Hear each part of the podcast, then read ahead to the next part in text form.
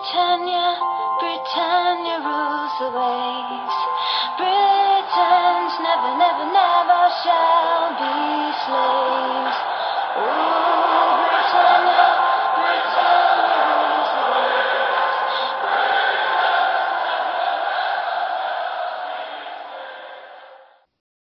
Hej och välkommen till Svenska FPL-podden avsnitt 176. Vi ska kolla lite på våra nuvarande drafts, komma med lite feedback till varandra. Eh, vi spelar in måndagen den 18 juli så det är ett tag kvar och eh, jag vet inte hur det är för dig Fredrik men min draft har ändrats lite men ja, den är ändå liksom kärnan är kvar. Eh, så att jag tror att något sånt här kommer förmodligen min, min draft se ut. Men vi har ju en, en del försäsongsmatcher kvar och det kan hända en hel del på transfermarknaden och liknande som, som ändrar saker och vi kommer ju ha ett avsnitt eh, mycket närmare deadline där vi eh, ja, men mer eller mindre tar ut våra lag. Eh, men nuvarande draft ska diskuteras idag Fredrik och ehm, hur känner du för det? Vi har ju inte pratat någonting med varandra om våra, våra egna tankar kring kring eh, laguttagning och sådär.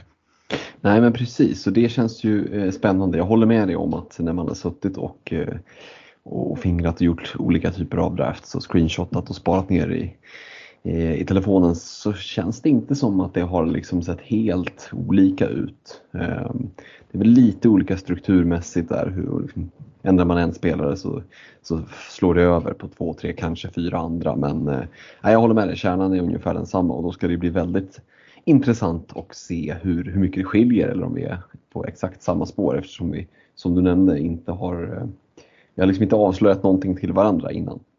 Nej, precis. Eh, vi ska säga det till alla som eh, är nya lyssnare. Om ni inte har gått med i vår liga, poddligan, så se till att göra det. Eh, ligakoden är 5DZAIV och man hittar den på vår Facebook-sida Svenska FPL-podden.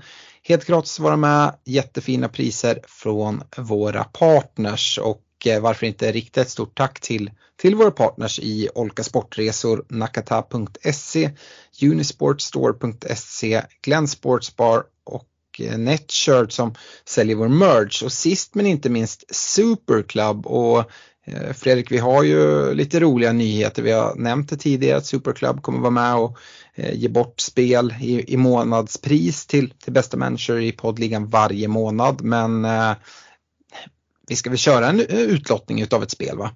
Ja men absolut, vi hintade ju eh, lite om det i förra podden och ja, men vi ser till att göra så att alla er som stöttar oss via patreon.com svenska FPL, ni är med och eh, ja, men har en, två eller tre lotter i en utlottning om ett brädspel från Superclub. Som ju är, ja, men tänk er football manager, eh, de liksom lite mer taktiska bitarna i ett Fifa eh, fast som i ett brädspel. Ehm, så det tänker vi att vi kommer låta ut till våra Patreons och eh, för att vara med i utlottningen så behöver man bli Patreon eh, innan deadline för Game Week 1. Och då har vi ju tre Patreon-nivåer. Det är Benchboost, då stöttar man oss med 25 kronor i månaden. Och då får man en lott i det här lotteriet. Free Hit, 35 kronor i månaden, då får man två lotter.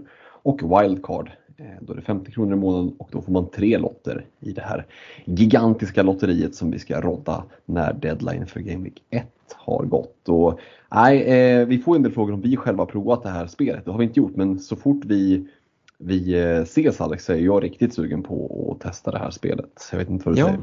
Jo men verkligen, det är klart vi ska göra det. Jag har länge varit sugen på det och faktiskt beställt ett spel så att eh, Ehm, ja men det, det är någonting vi, vi borde kunna, kunna lösa tycker jag.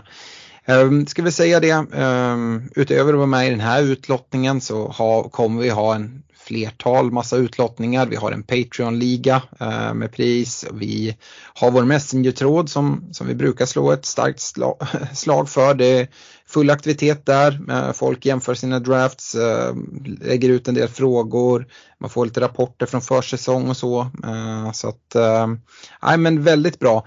Jag ska också köra en Discord på torsdag kväll där jag hoppas att så många Patreons som möjligt vill vara med. Där jag tänkte att man som Patreon kan Eh, skicka in sin, sin draft och så kan jag ge min feedback på den. Eh, har man några frågor eller funderingar, det är ju liksom ett samtal fram och tillbaka så man kan, man kan diskutera där, där såklart jag ger feedback men även övriga patrons kan, kan komma med feedback eller ja, ge sin syn på, på olika val man står inför. Eh, så um, någon gång torsdag kväll, det kommer komma ut info om det på, på Facebook och det kommer komma ut i Patreon-tråden lite mer om exakt tid. Men, men torsdag kväll så gå in på patreon.com svenska FPL och, och stötta oss där gärna. Vi är jättetacksamma för alla som gör det och uh, ja, hoppas kunna, kunna ge, ge mycket tillbaka. Men uh, Ja, det om Patreon. Innan vi hoppar in i draftsen skulle jag också vilja stå ett jättestort slag för eh, den eh, liga som vi har tillsammans med vår partner Glenn Sportsbar, eh, det vill säga Glennligan eh, i fantasy. Eh, den kostar 250 kronor att vara med i.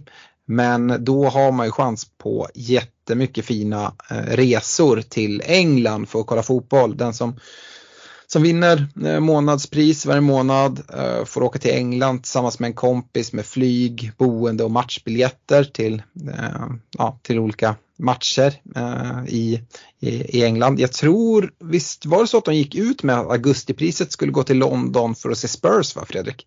Mm, jag tyckte de nämnde det, så att, äh, det kommer bli riktigt, riktigt schyssta eh, resor att tävla om och som sagt eh, den, de tävlingarna lever ju under hela säsongen. Så att Glenligan Eh, Eh, vi slog ett väldigt hårt slag för den i senaste avsnittet där när vi pratade med Joakim Längeroth men det kan inte sägas nog eh, att se till att gå med i den. Det, det kommer ni inte ångra. Yes, det gäller alltså att gå med innan eh, deadline för Game Week 1 och man swishar 250 kronor till ett swishnummer som ni hittar på vår Facebook-sida och där hittar ni även ligakoden och i swishen skriver man sitt lagnamn och allting sånt. All info finns på Facebook-sidan Svenska FPL-podden. Nu hoppar vi in i avsnittet och eh, Fredrik, jag tänkte ju som sagt att vi ska gå igenom våra drafts. Eh, jag och du eh, och sen mm, så mm. pratar vi ner lite grann. Hur känner du, vill du börja eller ska jag bara hoppa rätt in i mitt bygge? Men hoppa in i ditt bygge du så, ska vi, så kommer jag med mitt efteråt så får vi se hur mycket, vad som skiljer och om det är exakt lika. Det kanske är karbonkopia. Ja, det skulle jag inte tro, men det finns nog eh, stora, stora likheter och uh, du får väl eh, dra igång motorsågen, men låt mig presentera det först. Eh, och då drar jag det så som jag tänkt ställa upp det i Game Week 1, alltså min första elva. Jag kan snabbt dra igenom bänken sen, men det är rätt ointressant och jag har gått så billigt man bara kan. Eh, jag har valt att ställa upp laget i en 4-4-2 till slut. Eh, och jag börjar med Ederson i mål. Jag har pratat om det tidigare. Jag tycker att FBL har lyckats med prissättningen på målvakterna i år och jag tycker jag får ihop ett rätt bra lag eh, med en 5,5 målvakt där bak och Ederson tycker jag är det bästa målvaktsalternativet. Om målvakterna hade varit liksom prisade eh, likadant allihopa hade jag velat sitta med Ederson. Och jag har råd att ha honom och ändå få ihop ett bra bygge och då eh, då, då gör jag det. Eh, vi, vi, kan ta en diskussion om det lite längre fram men eh, så har jag gjort. Jag har även valt att dubbla upp City-defensiven men det är inte en Joao Cancelo som sitter där utan det är Ruben Diaz. Ehm, saknas 1,0. Jag skulle såklart lätt kunna få in Cancelo om jag supergärna vill ha det genom att gå på en 4,5 målvakt men jag vill dubbla upp City-defensiven och tror att Diaz kommer vara gjuten i det där mittförsvaret. Vi har sett en Stone som inte följer med på, på försäsongsturné. Vi har en Laporte som dras med lite småskador och även när alla är friska så är Diaz ja, men den liksom, den viktigaste kuggen i mittförsvaret precis som van Dijk är i Liverpool. Eh, tillsammans med Diaz har vi även Trent Alexander-Arnold som verkligen har suttit i varje bygge och kommer Ja, men, om man inte skadar sig, sitta i, i mitt bygge för, för Game Week 1 och förmodligen hela vägen fram till Game Week 38 också. Eh, och sen dubblar jag upp i Chelsea-försvaret, också något som jag har haft i stort sett hela tiden i form av Chilwell och Reece James. Jag vet att en del har varit oroliga kopplat till mittbacksituationen. Nu är Koulibaly på plats men det ryktas även om att de försöker få in antingen Koundé från Sevilla eller Kim Pembe från PSG. Eh, känner mig ganska trygg. Eh, blir det en fyrbackslinje, blir det en fembackslinje? Ja, alltså såklart jag skulle helst se både James och Chilwell i i en wingback, wingbackspositioner i en fembackslinje. Men vi vet ju vad exempel Trent Robertson gör i, i Liverpools fyrbackslinje och jag ser ungefär Chelsea på samma sätt med Chilwell och James. Så det är min fyrbackslinje. Uh, vill du att jag går vidare eller ska vi prata för, uh, backlinje och, och, och målvaktsposition nu? Nej, men jag tycker att kör igenom hela bygget så kan vi, så kan vi kika på det när du är klar med det. För det, ja. Jag tycker att valen hör ihop med varandra. Mm. Eh, och eh, går vi upp på mittfältet så är det väl lika bra att börja med Mohamed Salah. Eh, jag tror att de flesta redan har listat ut att både Mohamed Salah och Luis Diaz sitter i mitt bygge när inte Robertson nämns i, i de bakre leden. För det gör de, Salah och Diaz sitter på mittfältet tillsammans med två billigare alternativ i Gabriel Martinelli och Neto från Wolves. Och eh, Martinelli, visst det finns en del så här kopplat till speltid. Jag tror att han kommer vara första val och spela en hel del. Eh, jag tycker att kanske en Saka är ett bättre val men 2,0 dyrare och sådär. Jag vill så gärna ha minst en 8,0 mittfältare och när jag inte går på Robertson så blir det Luis Diaz. Eh, vi ser en Jota som dras med lite skador och ehm, ja, det är knappast någon nackdel för, för Dias chans till speltid här i början. Uh, Neto, ja, för mig den absolut bästa 5,5 mittfältaren och det är kanske tröttsamt att höra. Jag vet att det är folk som har klagat på det. Jag har inga jätteförväntningar på, på honom men Wolves har bra spelschema. 5,5 spelare det är en möjliggörare. Och på topp då hittar vi Gabriel Jesus från Arsenal och vi hittar en Harry Kane från Tottenham. Och Eh, det kan jag säga på en gång. Eh, Kane, Haaland, alltså jag ändrar inte det här varje dag men jag skulle lika gärna kunna göra det. Det känns som ett 50-50 beslut och det kommer kanske liksom avgöras på liksom, när man är liksom fem minuter innan deadline vem jag kommer gå på. Eh, just nu sitter Kane där. Båda är bra. Jag vet att Håland, att den stora grejen är liksom Game Week 2 som man pratar om. Eh, då Håland ska möta Bournemouth. Men ja, jag tycker kollar man de, de liksom på, på lite perspektiv så ser jag att jag förmodligen kommer att binda på Kane oftare än vad jag har på Håland. Eller där jag tycker han är det, det bästa kaptensalternativet eh, vid sidan av Salah. Så ja, så ser det ut. Jag har en jättebillig bänk med 4,0 målvakt. Jag har Nico Williams som en spe, förhoppningsvis spelande 4,0 försvarare i, i Nottingham. Jag har Andreas Pereira i, i Fulham som förhoppningsvis en spelande 4,5 mittfältare och jag har en 4,5 anfallare. Just nu är det eh, Greenwood där. Um, så det är, det är bygget. Mm. Fram, dra, dra igång motorsågen. Hiring for your small business? If you're not looking for professionals on LinkedIn, you're looking in the wrong place. That's like looking for your car keys in a fish tank. LinkedIn helps you hire professionals you can't find anywhere else, even those who aren't actively searching for a new job but might be open to the perfect role. In a given month, over 70% of LinkedIn users don't even visit other leading job sites. So start looking in the right place. With LinkedIn, you can hire professionals like a professional. Post your free job on linkedin.com slash achieve today. Det blir svårt eftersom det är mycket som, som är lika från mitt eget bygge, föga förvånande kanske. Men eh, på några positioner skiljer det och det är ju ändå glädjande för det kommer att ge oss någonting att diskutera. Eh, men vi kan väl börja bakifrån eh, mm. med lite målvaktförsvar och du har ju eh, varit inne på Ederson egentligen sedan, sedan priserna släpptes. Mm. Så det känns rimligt att du fortsätter med den tanken. Jag tror att om du landar någon annanstans och sen så håller City mycket nollor och sådär så kommer du att liksom sitta och varför höll jag inte fast vid det? Men jag, jag, tror också att det kommer dras ett relativt tidigt wildcard. Då kommer mm. jag förmodligen byta ifrån Ederson. Då tror jag att det kommer vara tydligare vem som är den bästa budgetmålvakten. Men mm. i början, just med City spelschema, därför dubblar jag upp i City-försvaret och Ederson känns som ett så fruktansvärt säkert kort. Och jag, jag räknar med att få men alltså, rätt många nollor om man ser liksom de första 6-7 game weeksen. Mm. Ja men precis. Mm. Eh, och sen är det ju spännande med Diaz istället för Cancelo. Där kommer det ju sticka ut rent TSB-mässigt. Eh, det, där är det ju liksom en... Ja, alltså flyger Cancelo då är det klart, då blir det ju jobbigt liksom. Men eh, mm. Mm, det, Jag, hit, jag hittar inte 1,0 i det här bygget. Nej, jag Eh, förstår det. Jag, förstår det. och- jag har också suttit och letat 1,0 och det är lättare sagt än gjort. Alltså. Eh, grejen är, skulle jag hitta 1,0 så tror jag hade lockats ganska mycket av att ha Robertson där istället. Eh, Mm. För han saknar jag verkligen och då hade jag kunnat gått på Saka istället för Diaz till exempel som 8,0 eh, mittfältare. Mm. Men nej, jag, jag vet inte. Jag, blir det så att jag tar liksom 1,0 från målvaktssidan, ja, men då sitter jag inte med dubbelt sitteförsvar. Eh, Tycker jag att eh, Cancelo är en bättre eh, liksom, fantasy-tillgång än Diaz? Ja, det gör jag. Men det skiljer också 1,0. Och, Ja, ja, precis. Ja, min förhoppning blir väl där att Cancelo fortsätter dra upp jättefina XG-siffror eh, och liksom expected goal involvement men utan att få så mycket utdelning för det fick han ju faktiskt inte förra året. Nej. Eh, Diaz har ett visst offensivt hot på fasta men alltså expected goal involvement kommer Cancelo att trumfa Diaz på. Eh, Mm. Även om jag tror att Diaz minuter kanske är lite mer säkra än vad Cancelos är. Precis. Eh, dubben på Chelsea där är ju intressant. Du nämnde Koulibaly som är värvad. Ko- Kostar ju 5,5 såg jag att de hade presenterat. Eh, det är väl ingen målkung direkt. Eh, 13 mål på ett par hundra matcher i Napoli.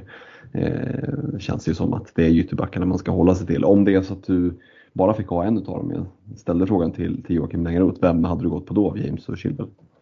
jag tycker att det är en coin flip. Um, Mm. Skulle skulle kanske gå på Reece James kopplat till Chilwells skadehistorik från förra året. Men jag tror han får en försäsong nu, borde inte vara något problem. Eh, Jag skulle säga att James kanske har en högre potential på assistsidan medan Chilwell är mer ett liksom, målhot. Ehm, och ja, jag vet inte men eh, ja, Alonso jag, jag va? tror jag går på Reece James. Mm, jag tänker Alonso kanske känns som ett lite större man, trodde, man, man tänkte inför förra säsongen att han var helt uträknad och sen kom han tillbaka från frysboxen. Eh, det var väl i samband med, med Chilwells skada där också. Mm. Eh, vi får väl se, men jag håller med dig att det, det, det är bra val båda två. Men det är inte så mycket att säga om backlinjen. Det är ju en, det är ju en stark eh, big at the back får vi väl ändå säga. Eh, med fyra eh, ja, men är- pricey backar. Det är, det är ingen uh, Spurs-försvarare. Jag vet att både Nej. Perisic och, och Doherty har det pratats en del om. Eh, Mm. Perisic har varit väldigt nära mitt lag och han var inne ett tag. Däremot så har han inte fått några försäsongsminuter än. Eh, och drog ju på sig en skada i, Inter och har liksom inte gjort en enda minut. Tveksam om han kommer starta. Kan visa sig vara en kanonspelare längre fram. Men jag är inte sugen att liksom starta med honom Game Week 1 som det ser ut nu. Sen så har vi fortfarande några veckor kvar. Vi får väl se men eh, jag tror att risken är ganska stor att Perisic kommer eh, det kommer ta lite tid innan han kommer in kopplat till att han inte är med i Contes stenhårda försäsong här. Med, Eller han är med på försäsongen och, och tränar efter egen förmåga men han är inte matchredo på något sätt. Nej men precis och rotationsrisken känns ju massiv. Speciellt när han har gått och sagt att Lucas Moura ska vara wingback också. Precis. Uh, jag, jag känner sådär att jag, jag avvaktar, väntar och ser där lite grann trots att Spurs har fint schema. Uh, på Arsenal-sidan är jag inte heller någon försvarare och Tomiyasu har varit inne. Jag, jag gillar ju Gabriel också. Det är ju en spelare som skulle kunna komma in. Uh, så jag, jag gör en Eh, Diaz till Gabriel, spara in en miljon kan jag göra någonting annat med. Uh, och sådär, jag har 0,0 på banken med det här bygget, det tror jag inte jag nämnde. Eh, skulle ju kunna vara fint att sitta med 0,5, gör den inte lika liksom, tvingad. Jag vet att folk pratar om det, att liksom, jag vill ha en 8,0 mittfältare minst, kanske två så man kan byta dem emellan. Är det så att min floppar och någon annan flyger? Ja, problemet är ju, jag känner mig själv, jag gör inte tidiga byten och då kommer den spelaren ha stigit 0,1 eller mina sjunkit 0,1 och då ha- har jag ändå inte möjlighet att göra det på ett byte. Så att vi har pratat om det där förut, att ha 0,5 på banken, det är inte helt fel. Ehm, samtidigt så är det så att du får ett bygge som du är mycket mer nöjd med. Då, jag skulle liksom inte jag skulle inte försämra mitt lag på förhand eh, för att ha de här 0,5 men kan man hitta dem så är det kanon. Mm. Vad tänkte jag säga, vi, vi får ju rapporter om att Sinchenko mer eller mindre, såg något foto där på han i Arsenal-tröja att det ska ha mer eller mindre klart att han går till, till Gunners och då har det ju spekulerats en hel del i att han kan spela i Xhaka-rollen där på mittfältet. Eh, och, och värvar man honom så tror man väl att han kommer att få en hel del speltid eh, mm. i Arsenal. Eh, billig. Är det någon som du eh, fundrar på om det är så att transfern går igenom? Ja, men han skulle väl kunna vara det, men just nu det ska i så fall det att han ska in i Arsenals försäsong, spela några matcher, ser riktigt bra ut för jag ska starta med honom. Annars är det för mig wait and see. Jag vet vad jag får i de andra Arsenal-försvararna, eh, Tomias och Gabriel, som jag inte ser på något sätt att deras position hotas av Sinchenko kommer in. Um, så nej, för mig är det wait and see om det inte är så att han kommer in och fullständigt flyger i några försäsongsmatcher. Uh, men det känns inte som en sån spelare heller som bara går in och ja, äger en, en försäsong. Nej precis, kanske mer en spelare som går in och gör sitt jobb. Jag håller med dig där att just det här att man blir så oerhört liksom sugen på bara in med honom nu när han byter lag men som du säger, vi kommer förmodligen dra ett ganska tidigt wildcard. Det, det skulle kunna vara en sån spelare som är typ första spelaren du trycker in i ett wildcard i Game Week 8 mm. till exempel. Mm. Uh, utifrån från priset. Uh, men inte så mycket mer att säga om backlinjen. Det är ju en jävligt bra backlinje, det går ju inte att, att snacka bort. Uh, känner du någon risk för att den blir för baktung? Nej, också kopplat till, till eh, möjlighet till tidig, tidigt wildcard. Behöver mm. jag switcha om så kan jag göra det. Uh, det är också att det behövs ingen wildcard för att switcha om. Jag kan liksom hitta lite pengar, gå ner från, nu har jag tre stycken 6,0 försvarare. Jag ser inte att jag kanske ska switcha ner Trent. Det, jag, jag, det ska vara en skada. Men mm. annars uh, gå bort från en av Chelsea-försvararna eller gå bort från Diaz, gå ner. Det finns ju mycket värde i 4,5 och 5,0 och då får man loss pengar och ska man nyttja dem på annat håll om det skulle behövas utan att dra ett wildcard. Eh, så jag, jag tror att det går ganska enkelt att ta sig ifrån. Samtidigt ser jag inte riktigt eh, om det inte skulle vara skador eller sådana saker, varför jag skulle vilja ta mig ifrån med de fina scheman som ligger på City, Liverpool och Chelsea. Ehm, så pass tidigt utan uh, nej, jag känner mig ganska, ganska nöjd och lite, lite för nöjd med det. Mm. Mm. Nej men det tycker vi, vi, vi lämnar försvaret här, kliver över till mittfältet. Där tänker jag att eh, det är väldigt likt det, det som jag har. Eh, och, så det är svårt liksom att hitta några inputspår. Det, det är som är liksom att ifrågasätta för att jag menar Saladias Diaz det, det, är ju liksom på ett sätt kommer vara mycket av en no-brainer tror jag. Du var inne på det själv med Diota dras med skadebekymmer. Eh, jag tycker Luis Diaz är underprisad. Och sen är det ju Sala eller no Sala. Eh, hur många premium ska man ha? Eh, Jungmin Son vill man ju gärna få in med 12 miljoner. Alltså, ja. Kudos till de som lyckas få in honom. Är det någon som du har kikat på av de andra premiumspelarna som skulle kunna ta sig in på något sätt? Nej, alltså jag, jag tror inte på, på tre eh, premiumspelare. Man kan få ihop ett rätt okej lag. Jag kollar på det och ha, mm. i så fall skulle det vara Kane, Haaland och Salah eh, mm. som jag skulle ha. Jag hade inte gått på sån. Eh, och, eh, men det, det som händer, ska, jag ha ett, liksom, inte göra för stora uppoffringar på, på försvaret och mittfältet, då är det Jesus som måste bli Håland. Och det vill jag inte. Mm. För jag vill ha Jesus. Och ska jag gå med ett tremananfall, ja alltså då, då blir det ganska stora uppoffringar eh, i framförallt mitt tunga försvar. Alternativt att gå utan någon 8,0 mittfältare eh, och gå med ganska få mittfältare förmodligen. Eh, jag tror att det är liksom görbart. Det är, ja, det är inte så flexibelt det är ju svårt att då sen kliva av. Skulle jag ha Jesus, Haaland och Kane på topp så skulle jag ha svårt att kliva från dem för att alla de har så pass bra spelscheman och det är där jag måste kliva ifrån för att få loss pengar någonstans mm. om jag vill uppgradera någon annanstans.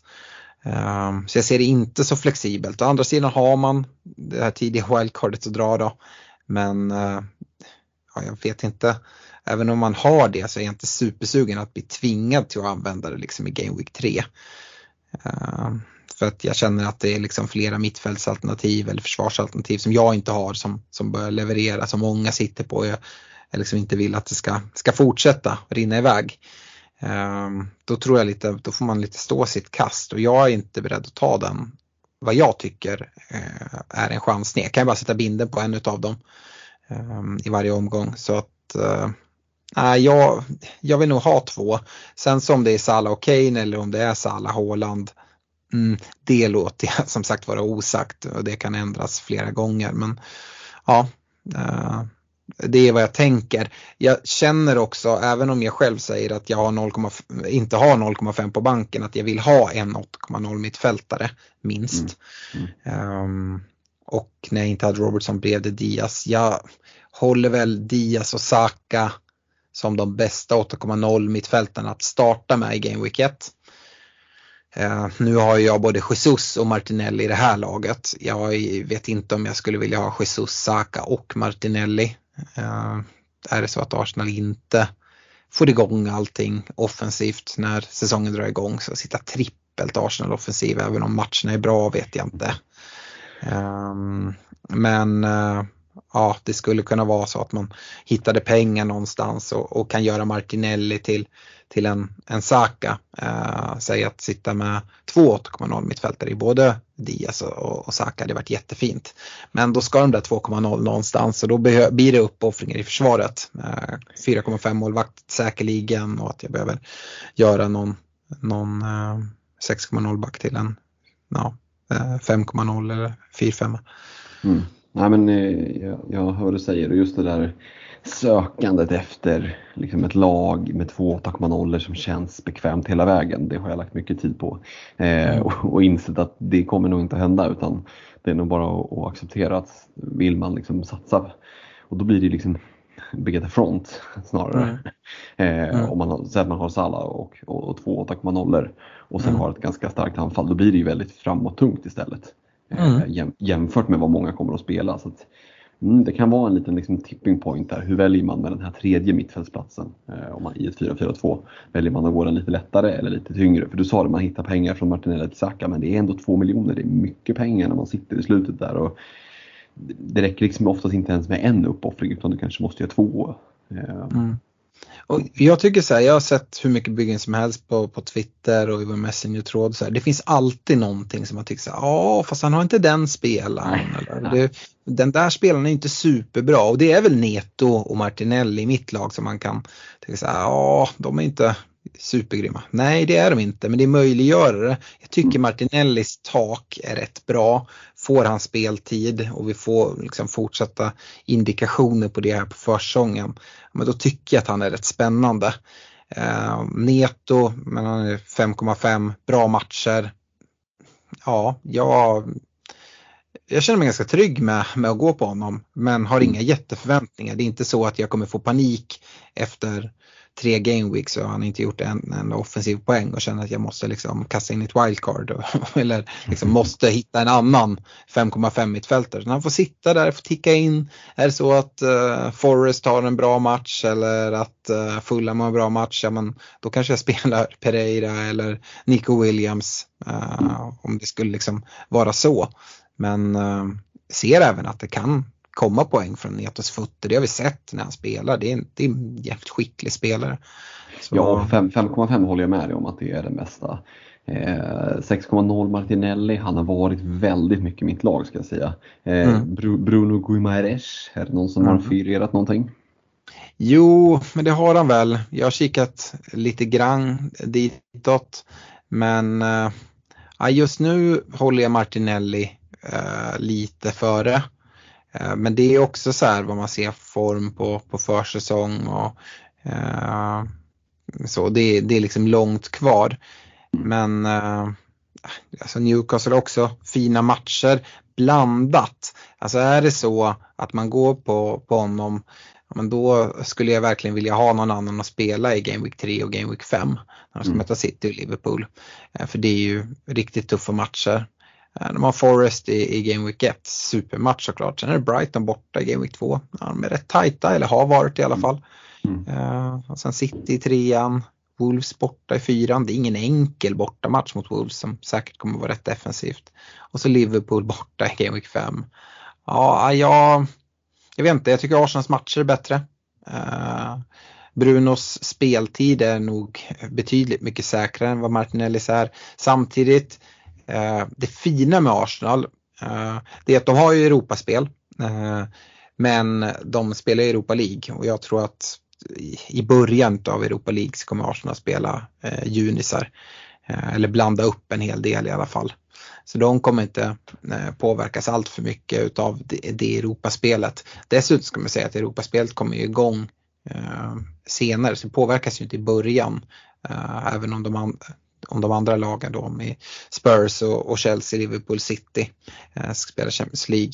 Eh, så ja, men eh, jag vet inte, vad, vad, tror du om Martinelli? Är han i Arsenals första elva eller? Jo, men det tror jag väl i alla fall. Eh, de har ju en hel del spelare. Det känns som att det, det är där de värvar offensiva ja. mittfältare. Eh, så det får vi se lite hur Arteta har tänkt att spela. Men, men har han tänkt att spela liksom ett 4-2-3-1 så är han ju given ändå som den bästa spelaren. Sen tycker jag att det var jag vet att man, de två matcherna som Arsenal mötte Liverpool så hade han lekstuga med Trent Alexander-Arnold. Eh, mm. Båda matcherna. Men han gjorde noll mål och noll assist på de två matcherna. Så det är väl, han måste ju komma upp och få lite mer slutprodukt. Eh, mm.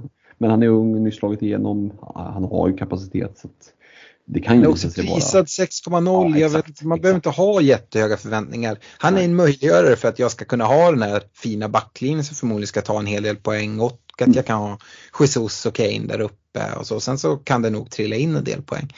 Mm. Men man får också sätta lite förväntningar efter prislapp. Eh, kikar vi på anfallet där egentligen, så det sista jag tänkte höra med dig. Vi hörde lite rykten om en Brocha som var utlånad till Southampton förra säsongen, nu tillbaka i Chelsea. Det ryktas om West Ham, 5,5. Låt säga att vi ser en transfer närmsta dagarna här nu och han kommer in. Skulle det kunna vara någon som, som rubbar lite tankarna? Du, du sitter ju med en 4-5 på bänken nu, förmodligen allra längst bak då på bänken i anfallet. Mm. Eh, skulle det kunna vara värt att hitta en miljon för att få en spelande Brocha i West Ham? Jag tror inte det, inte från, mm. eh, från Game Week 1. Kan absolut vara ett alternativ eh, längre fram under säsong. Men eh, när jag tar ut mitt Game Week 1-lag, jag tror jag nämnde det i något, eh, någon podd vi gjorde, eh, att jag ska försöka vara mycket mer kortsiktig. Mm. Eh, och nej, jag, jag ser inte anledning. Jag vill ha pengarna i min, min första elva. Blir det så att det blir pengar över så kan jag ha en, en bra första avbytare. Eh, men jag ser inte att det är en 5,5 anfallare.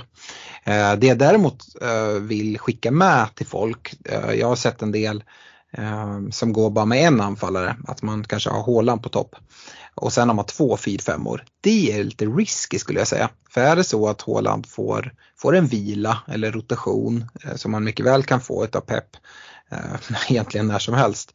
Ja, men då får du inte in även om du har lagt pengar på din första avbytare. Eh, för du måste ju spela med minst en anfallare.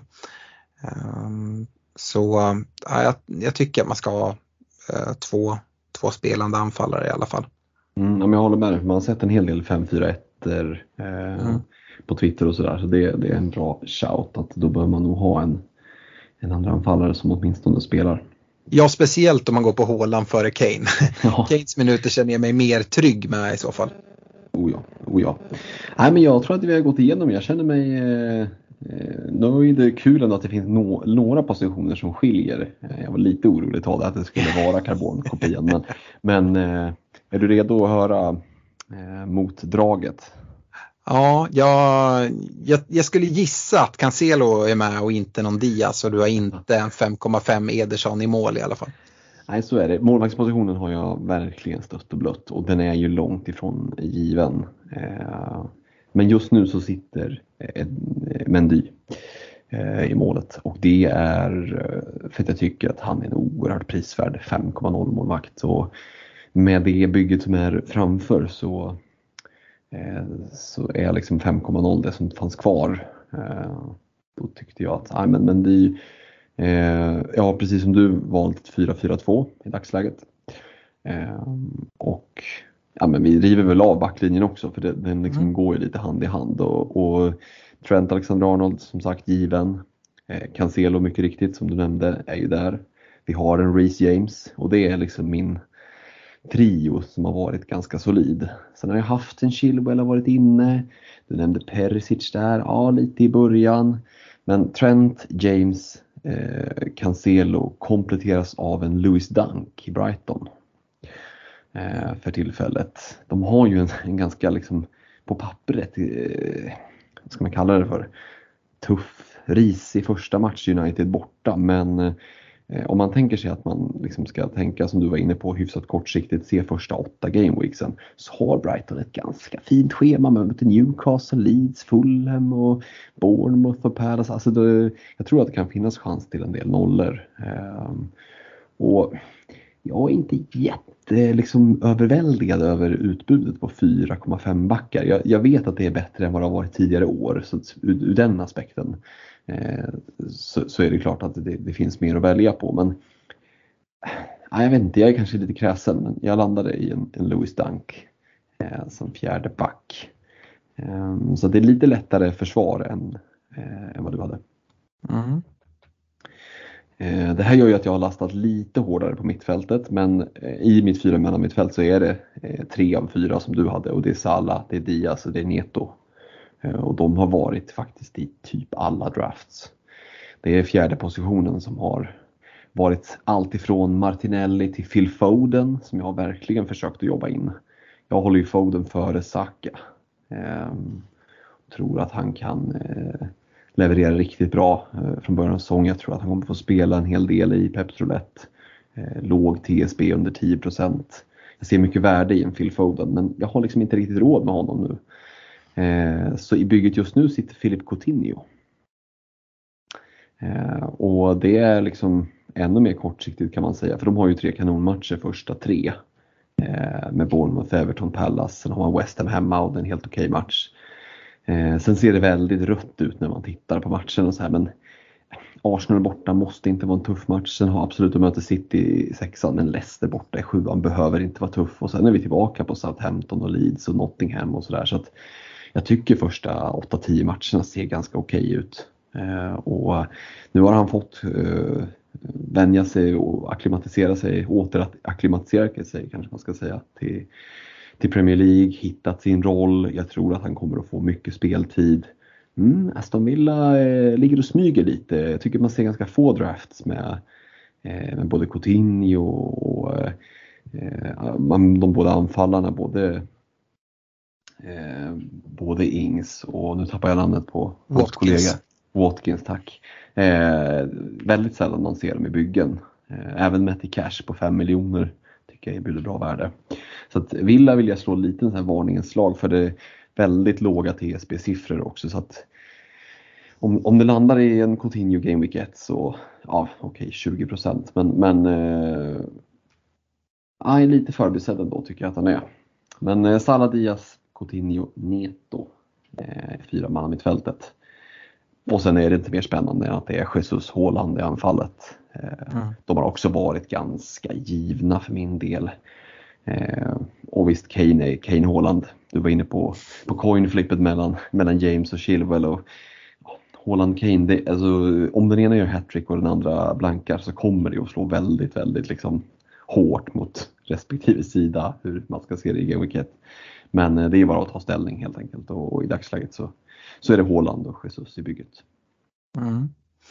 Ja.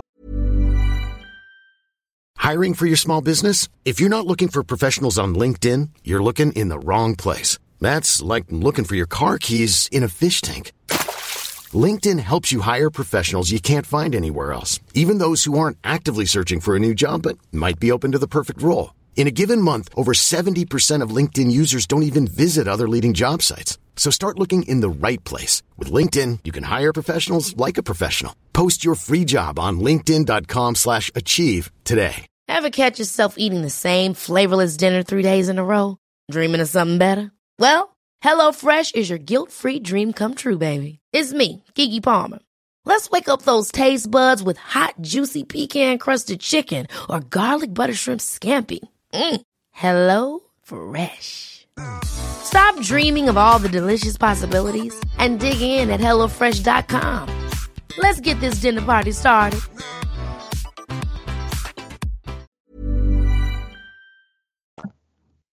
Eh, bänken, hur Ja, eh, 4,0 är det så billigt som möjligt? Ja, 4,0 målvakt, Nico Williams, Andreas Pereira och en 4-5 anfallare.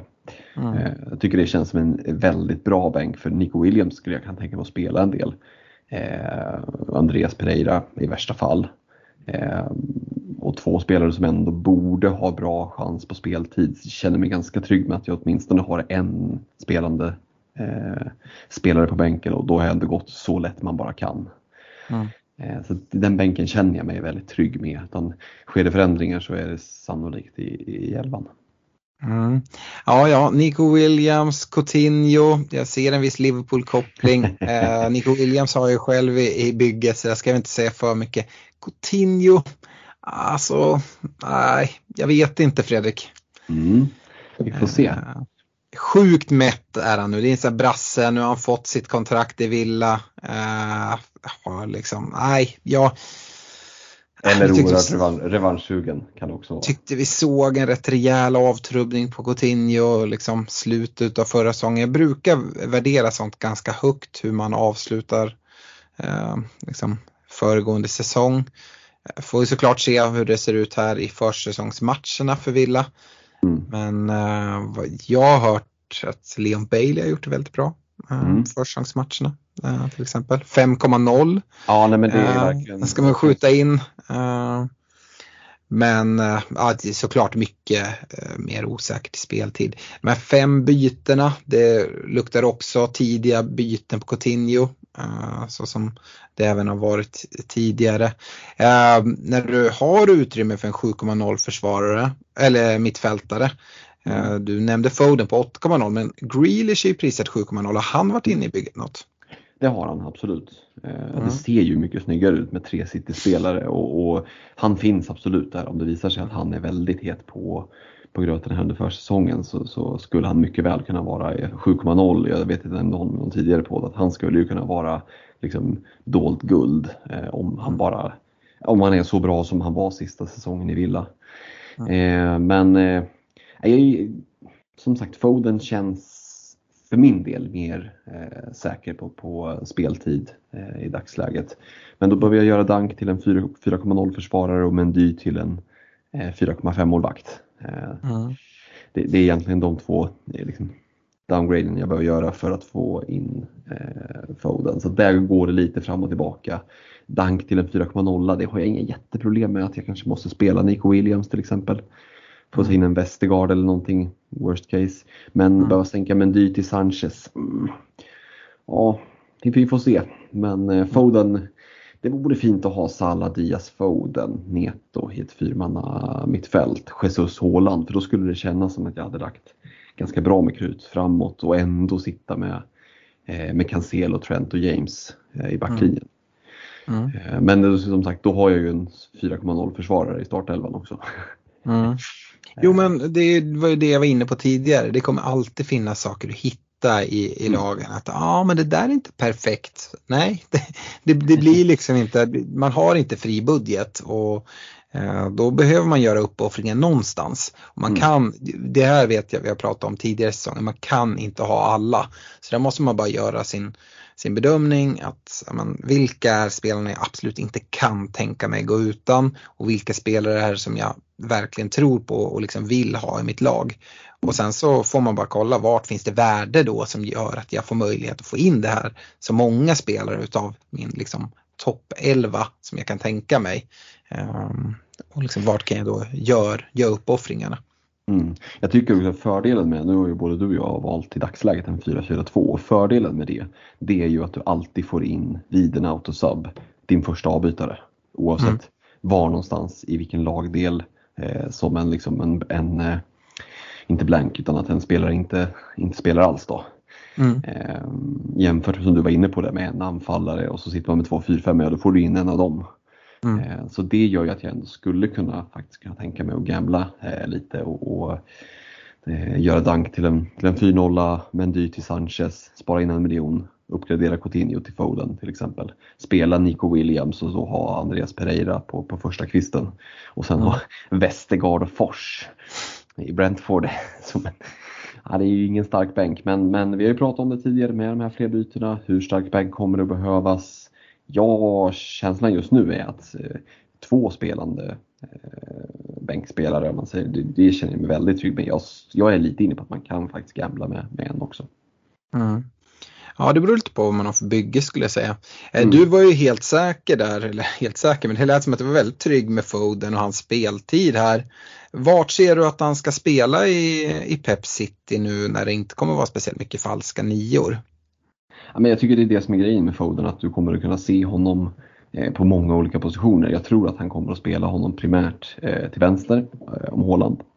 Jag tror han kommer att spela Mares till höger. Foden, Håland, Mares tror jag kommer att vara Peps första val. Sen kommer Grealish att vara där, men Grealish är också en mångsidig spelare. Är hans, är hans favoritposition och bästa position verkligen vänsterytter i ett 4-3-3? Nej, det tycker jag inte att det är. Eh, så jag kan mycket väl se att en Grealish plockas ner eh, till en central mittfältsroll bredvid De Bruyne till exempel. Eh, nu när man fått in Calvin Phillips, en Phillips, De Bruyne, Grealish på mittfältet i matcher där City ser att de är mer eller mindre överlägsna. Och jag tror att Foden är också ganska allsidig. Vi vet att Pep gillar honom. Jag tror att det kommer att finnas speltid. Och ja, 8,0 är en ganska billig väg in i, i, en spelare och även om det är så att han inte... Man får ju, man får ju ta att plockar man in City-spelare då, då, kommer det komma rotationer. så mm. är det ju. Men nu i början så tror jag att han är en del av, av Citys starkaste elva och jag tror att det är den som Pep kommer att ställa på plan. Mm. Du nämner ju inte nu du nämner Grealish och sådär. Jag vet inte om det är någon anledning till att du inte nämner Bilva. Men han ska väl också ha sin speltid tänker jag. Ja, Bernardo ska in men det känns som att Pep kanske kan bänka honom eller slänga in honom i 65 om det är så. Eh, då har han ny, nyförvärvet där, Julian Alvarez, kan han heta så? Ja, yes. Eh, men eh, ja, om du sätter en pistol mot tinningen så gissar jag att både Bilva och, och Alvarez sitter på bänken Game Week 1. Det är min mm. pepprolett gissning men som sagt det är en roulette så att, eh, att ge sig in i den är ju eh, det, är fina vinster på, på, eh, på vinstlapparna men det är många nitlotter. Så är det Ja, ja det, det är det som jag håller emot. Jag har sett en del som där Foden, både Foden och Mares faktiskt letar sig in i ganska, ganska många byggen. Och att då eh, liksom lägga 8,0 på dem eh, där, alltså Mares har vi sett tidigare, han är ju så bra när han får speltid ja. men jag vet inte, siffror. någonting är det ju. Eh, jag vet inte om det här är säsongen då Mares helt plötsligt kommer få liksom start vecka efter vecka efter vecka. Nej, jag, jag tror inte det. Uh, och jag har dålig koll på, på Alvarez uh, om han liksom är backup till Håland eller om han kommer kunna utgå från en kant lite som, som Jesus uh, också kunde göra. det, mm. ja, lite, lite osäker. Eh, men det gör till exempel som en Saka som liksom är första mannen att skrivas in i liksom Arsenals elva. Eh, att han går före. Jag tycker både Diaz och, och Saka går före. Eh, mm. Sen ditt Arsenal-frakt i övrigt. Ehm, eh, du pratar 4,5 backar, eh, har gått på Dunk. Hur mm. har det varit där? Du ehm, ger ingen kärlek till en till en Tomiasso för 4,5. Jag ställer väl eh, också samma fråga på, på målvaktspositionen där man mm. eh, du, du, valde Mondy för 5,0. Vi har väl även en Ramsdale där för 5,0. Absolut och jag skulle säga Ramsdale men Mondy tycker jag, det tycker jag är liksom lite mer jämnt skägg. Men Tomiasso har dragits med lite småskavanker, White med lite småskavanker först. Nej, jag vet inte och jag tror Även om de har blivit av med en del mittbackar så har de plockat in Koulibaly. Eh, de har fortfarande Thiago Silva så det är ju inget dåligt lag som Chelsea har. Plus att jag tycker Chelsea är ett bättre lag än vad Arsenal är. Ehm, så att eh, jag vill hellre liksom ha min uppdubbling i James Mondy eh, och gå ren på, på Arsenal defensiv än att börja trixa och ha Ramsdale och Tommy. Alltså det, det kommer inte, ja, känslan just nu är att en Arsenal-dubbling i försvaret det, det, är väldigt långt bort. Mm. Eh, det skulle kunna vara en Ramsdale istället för Mondy. Eh, det skulle det kunna vara. Jag tycker båda lagen har fina spelscheman men eh, lockas mer i dagsläget av uppdubblingen på Chelsea-försvaret. faktiskt. Mm. Jag har ju suttit också uh, utan dubbelt City-försvar där jag haft uh, Perisic istället för Diaz och då haft mm. istället för Nico Williams haft Tomiyasu som en lite lyx uh, första avbytare snarare än en, en, en Nico Williams 4,0. Um, det har jag haft. Du ger ändå kärlek till, till Brighton där. Du var inne på det att mm. de liksom, man skulle gå på en 4,5 målvakt så, så nämnde du Sanchez eh, före en eh, Raya till exempel i, i, Brentford. Jo men jag tycker Sanchez, jag var inne på, Brighton har ju ett, eh, ett ganska så fint spelschema, lite sådär bortglömt när det, liksom, det är United borta i premiären och då blir det rätt att man, uh, nej det, det vill jag inte ha. Eh, nej, kanske, kanske, kanske inte. Eh, det är bästa men, matchen. Just alltså i, i en premiär sådär, um, se under ny tränare och uh, så att det kommer säkert få mycket skott på sig och sådär men uh, det kan vara så att det inte liksom taktar igång. Nej, och, och vi såg att det, han är liksom Premier League-proven, uh, mm. given etta. Uh, så jag känner mig ganska trygg med om, om jag skulle behöva växla ner Mondy till en 4-5 att det är Sanchez. Eh, sen är det inte säkert att det är just han som, som blir det bästa 4-5 valet och när vi drar ett wildcard så kan det vara så att man inser att nej men vänta här nu. Eh, Forrest, de spikar igen och det är Dean Henderson vi ska börja blicka mot eller ja, vem det nu än är eh, som kommer att bli eh, årets 4-5 lite som Sanchez blev eh, förra säsongen. Mm. Så att, eh, och som sagt Dunk i draften just nu. Eh, också sån där liten kan glida med, kan eh, hota eh, på fasta situationer och det är ofta så Brighton på bortaplan liksom skapar sina chanser. Det är ju liksom lite eh, med det materialet de har. Även om de har blivit ett mycket mer spelande lag generellt så, så eh, så känns det ju som att dank på hörner är ju alltid liksom farlig. Det, det, finns ju ett alternativ att gå på en Terry Lamptey till exempel som kanske är mer frejdig och ytterback och hotar mer offensivt men Danks speltid känns ju mer gjutet. Mm, verkligen. Um, nej men det, det, är väl egentligen det sista frågan jag skulle vilja kasta ut till dig. Jag tror jag vet svaret redan. Uh, du har hela tiden varit väldigt pro Luis Diaz. Uh, Robertson, uh, mm. Skulle du vilja ge någon procent chans på att han sitter i eh, The Anfielders eh, Game Week 1-lag? Eh, de är ju inte så höga som jag önskar att de vore för jag håller med dig om att uppdubblingen, jag har suttit och fingrat lite på det. Eh, liksom bara, inte liksom i en slutlig draft men bara börjat liksom, tagit bort alla spelare, börjat med att sätta dit Trent och Robertson och, och Salah och det är klart att det ser väldigt bra ut. Eh, och hade det inte varit för det här fina värdet i Diaz så hade ju förmodligen Robertson varit ganska given. Eh, för jag tycker den uppdubblingen har mycket att ge. Och eh, procentsats 10% kanske. Mm.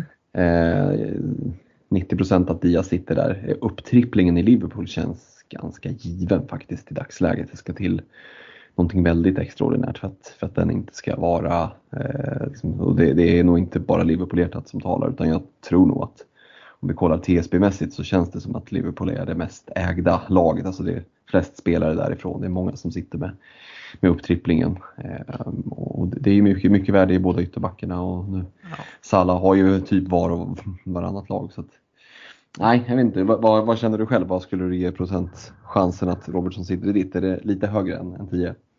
35 kanske. Mm. Alltså jag lockas ju extremt mycket av honom och jag håller han som den absolut bästa försvararen för 7,0. Alltså hästlängder före Cancelo. Mm. Uh, men det är ju inte bara att ställa dem mot varandra utan man måste kolla på, på helheten i laget. Och som det är just nu så har inte jag råd att ha en 7,0 back eh, med liksom utan att göra de uppoffringar. Jag vill inte ha en 4,5 målvakt. Jag lockas inte så mycket av 5,0 målvakterna heller. Inte i starten. Um, Mondy går bort helt för mig uh, sett till att jag spelar Chilwell och James. Mm. Uh, alltså upptripplingen i Chelsea-försvaret, där känner jag mig inte trygg. Jag tycker att det är liksom modigt nog att gå på dubbelt.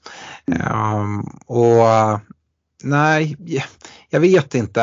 Eh, jag skulle vilja säga typ 50% men det är det nog inte. För jag har försökt få in han eh, nästan hela tiden men jag tycker jag blir inte nöjd med hela bygget på samma sätt som jag blir när jag har Diaz. Det, det är konstigt för att Diaz är 1,0 dyrare. Men det är på en annan position. Eh, drar jag in Robertson i mitt lag då har jag inte en 8,0 mittfältare. Eh, eh, liksom, och då det känns lite för stort avkall. Ja, det är ju liksom en nyckelprispunkt för vi har mång, mycket av det göttiga ligger ju runt 8,0 Vi har inte mm. nämnt en Mason Mount till exempel. Eh, nu är det för att mm. både du och jag dubblar Chelsea eh, försvaren. Du är två backar, jag är mm. målvakt plus back. Men eh, det är ju ingen som kan säga att oh, det, jag såg det inte komma om Mason Mount inleder liksom 10, 7, 8 i de tre första matcherna med poängsnitten. Alltså han har ju det i sig. Eh, mm. Och det ja, har också, också flugit lite under radarn kan jag tycka. Jag har inte TSBn i huvudet men den är väl inte var så hög som man kanske hade gissat att den skulle vara. Nej, och det är ju konkurrens. Jag tycker det, de har varit lite tråkiga där FBL med att prisa så många 8,0. Eh, mm. Vissa kanske tycker det är kul att man ska göra ett val, men jag tycker man kunde gjort en distinktion att liksom, jag tycker till exempel Diaz skulle kosta 8,5. Mm. Um, och så kan de kunna så, sänkt Madison till 7,5 för han känns ju som att Ja, eller Kulusevski som du var inne på tidigare, eh, som du tyckte var fel. Alltså att lite eh, skilja dem åt och göra liksom locka lite, ställa lite frågor. Um, jag måste ta med den också. Du pratar om att liksom de allra flesta kommer sitta med tre Liverpool. Det kan jag ju bara instämma i. Det är inte bara ditt Liverpool-hjärta utan det är typ de första man tar ut. Så liksom, vilka i Liverpool ska jag ha? Um, men den, en av de största felprissättningarna någonsin det måste ju vara Joel Matip som hamnar in på 6,0 i försvaret. Ja, ja, ja. Man jämför med de andra liksom, som ligger på 6,0, 6,5, liksom däromkring. Nej, det är så, jag tycker helt, eh, 5,0 rimligt. Ja, alltså med tanke på att det är ju så att, menar, han är 30 eller 31 eh, och vi har värvat in en, eh, en Konate för över en halv miljard. Eh, som ju är tanken att han ska spela, en Konate som ska sägas det, jag tar ju alltid tillfället i akt eh, och nämna det att han är alltså en centimeter längre än, än van Dijk och typ tre kilo tyngre. Så att om man tycker att van Dijk är stor så, så är faktiskt Konate ännu större. Eh, han kostar 5,0 eh, och Matip dras ju, har gjort med varenda säsong förutom förra har han dragits med skador. Låt säga att han går sönder långsiktigt så att, att Konate blir en given back. Ja, då är det ju att den där tredje Liverpoolspotten är så himla värdefull. Men Konate för 5,0. Vi såg att han gjorde en hel del nickmål under förra säsongen. En Nej, Fredrik ett, ett par stycken.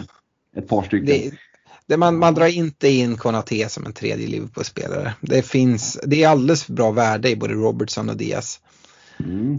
Jag tror ändå att får vi en långtidsskada på Matip så tror jag vi kommer se Konate i en del byggen. Jag säger inte att det är rätt, men jag, jag tror att vi kommer att se det. Ja, jag kan i alla fall säga det att uh, om jag kommer i min Discord på, på torsdag för våra Patreons få upp ett bygge med Matip i mitt lag, då kommer det vara där liksom feedbacken kommer starta. Uh, då åker motorsågen fram alltså.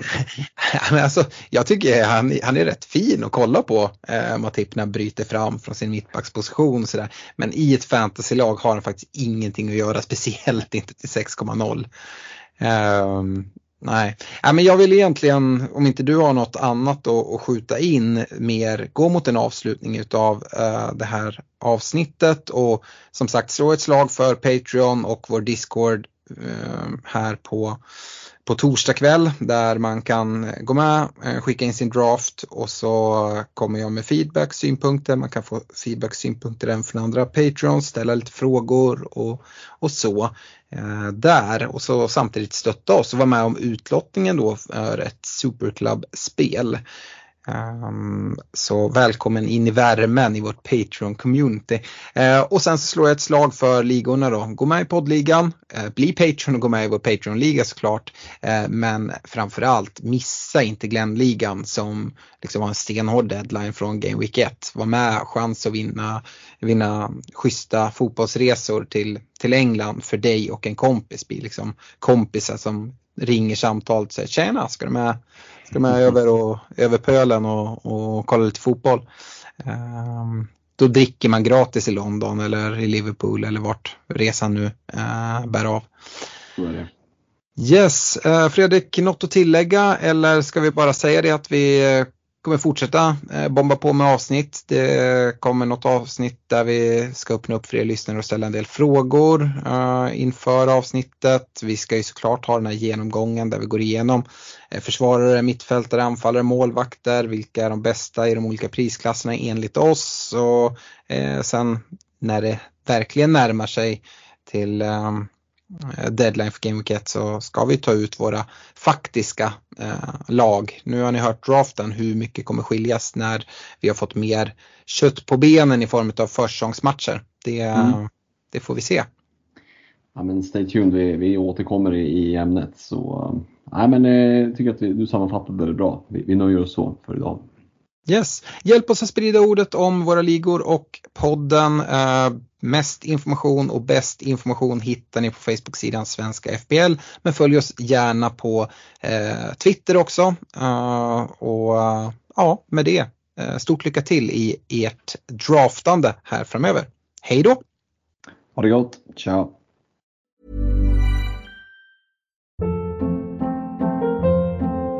Hold up. What was that? Boring. No flavor. That was as bad as those leftovers you ate all week. Kiki Palmer here, and it's time to say hello to something fresh and guilt-free. Hello Fresh. Jazz up dinner with pecan-crusted chicken or garlic butter shrimp scampi. Now that's music to my mouth. Hello Fresh. Let's get this dinner party started. Discover all the delicious possibilities at hellofresh.com.